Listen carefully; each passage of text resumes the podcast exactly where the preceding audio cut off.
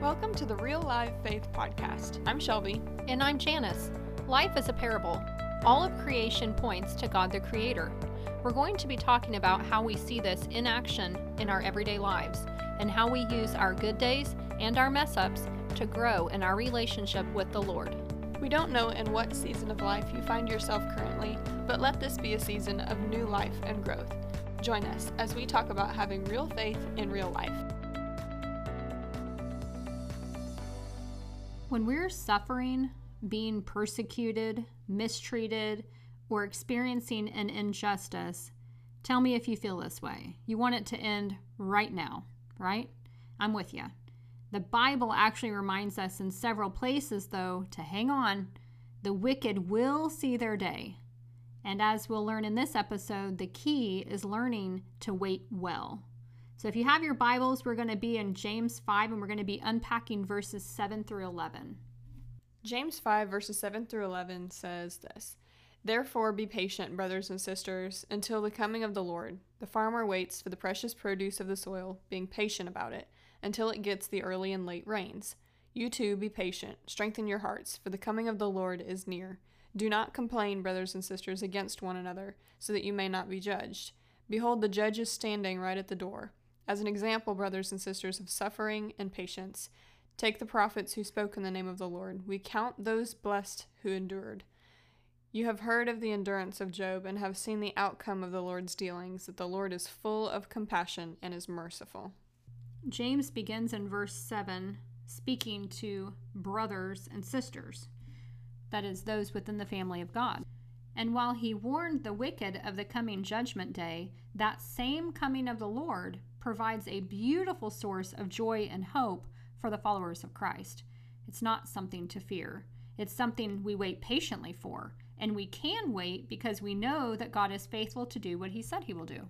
Yeah, and that same passage warns us not to be short with one another. God wants his people to be unified. Just like the farmer and his farm hands have to work together to get the crops planted, it's in doing our work together that we're strengthening our relationships so that during that season of waiting, we can live in peace with one another. We wait patiently together because we know that we've done the work required of each of us. This is how we should wait for the return of the Lord, also.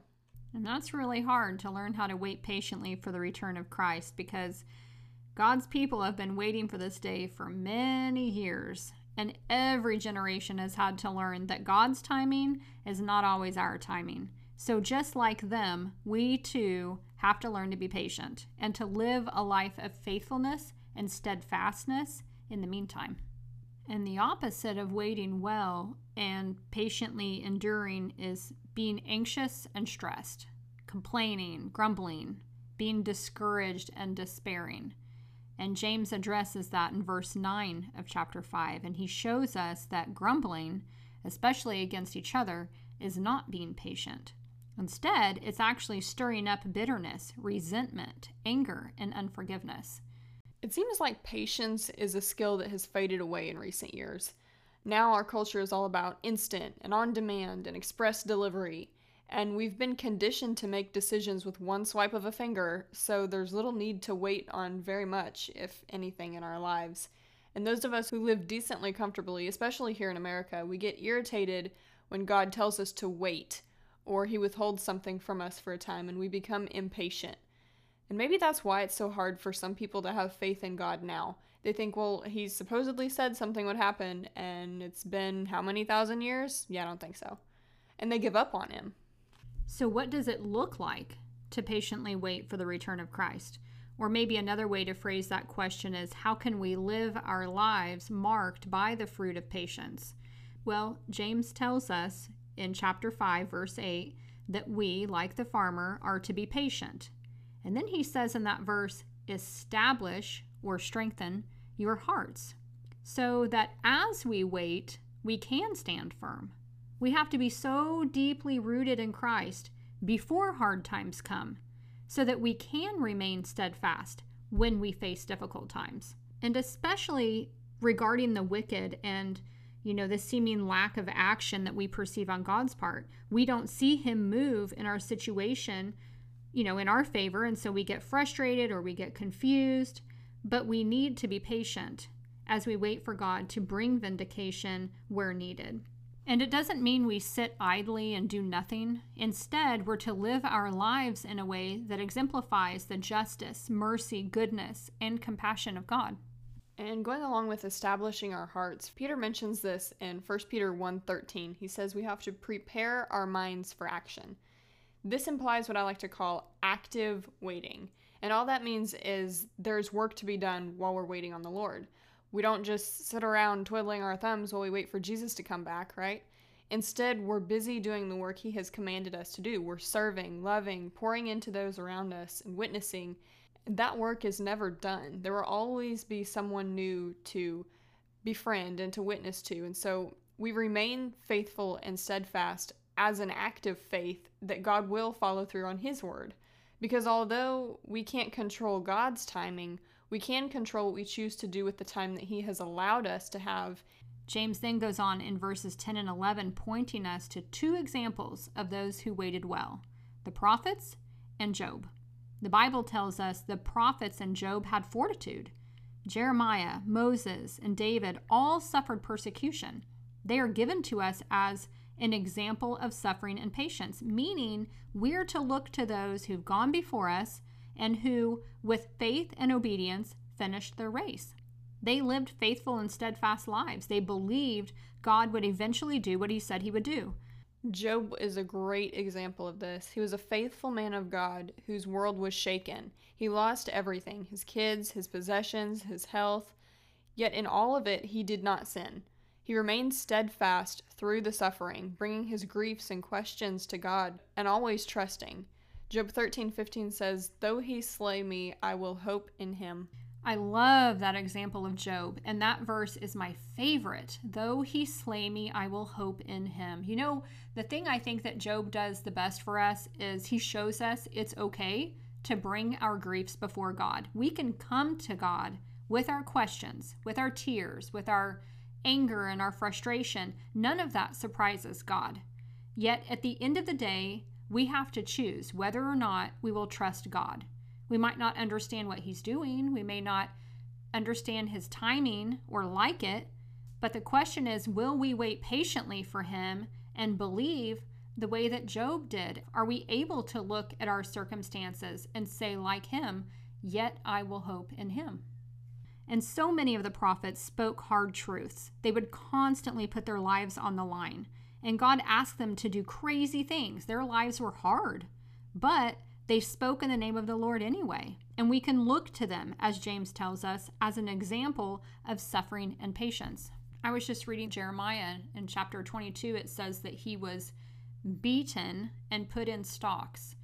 All he was doing was prophesying in the name of the Lord, right? He was doing what God commanded him to do, and yet he was beat for that. He suffered for that. And many times in Jeremiah, he cries out, kind of like David in the Psalms, and he would say, When are you going to pay them back, Lord? When are you going to make this right? When is your justice going to come? When are you going to pay back the enemy for the evil they're doing against me? And it didn't happen immediately. You know, after Jeremiah was beaten, he was released the next day. And God did not punish the perpetrator Instead, God told Jeremiah it would come, but it would come a little bit later. And so Jeremiah tells the priest who beat him, he says, you know, your name is no longer, you know, what what your name is. Your name is now terror. Your name is terror because terror is going to come on you and you're going to be a terror to your friends. You're going to be carried off to Babylon and you're going to die there.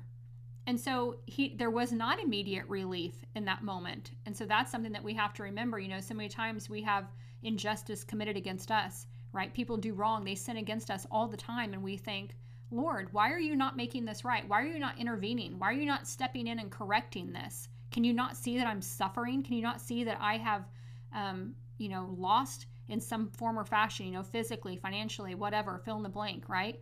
And God is saying, yes, absolutely, I saw what happened. Absolutely, I heard and I saw and I know but it's not going to happen immediately, right? It's in God's time, it's in God's way.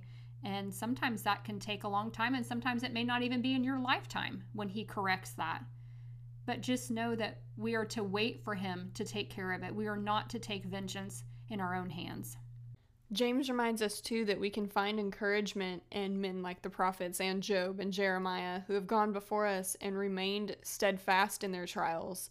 And not only that, but we also have a God that is full of mercy and compassion, as it says at the end of verse 11. So, whenever you're faced with challenging circumstances or a frustrating season of waiting, remember that you're not the first one or the only one to experience this. And remember who God is. We don't serve a weak, unorganized, and oblivious God. Our God knows every little thing that happens to us and how we will respond. And guess what? He's strong enough to hold you up through it. So place your full trust in Him and rely completely on His sovereignty when you're waiting. If you have not placed your faith in Christ, why wait? Seek Him and call on His name for salvation. Confess that you are a sinner and repent of your sin. Surrender to Jesus today and place your trust in Him as Savior and Lord of your life. Thanks for listening to the Real Live Faith Podcast. If you enjoyed this episode, please share us with others so they too can learn about living out real faith in real life. You can check out our blog and shop at reallivefaith.com and follow us on Facebook, Instagram, and Gab Social. Don't forget to sign up for our emails to receive exclusive subscriber content. Thanks again for listening, and we'll see you in the next episode.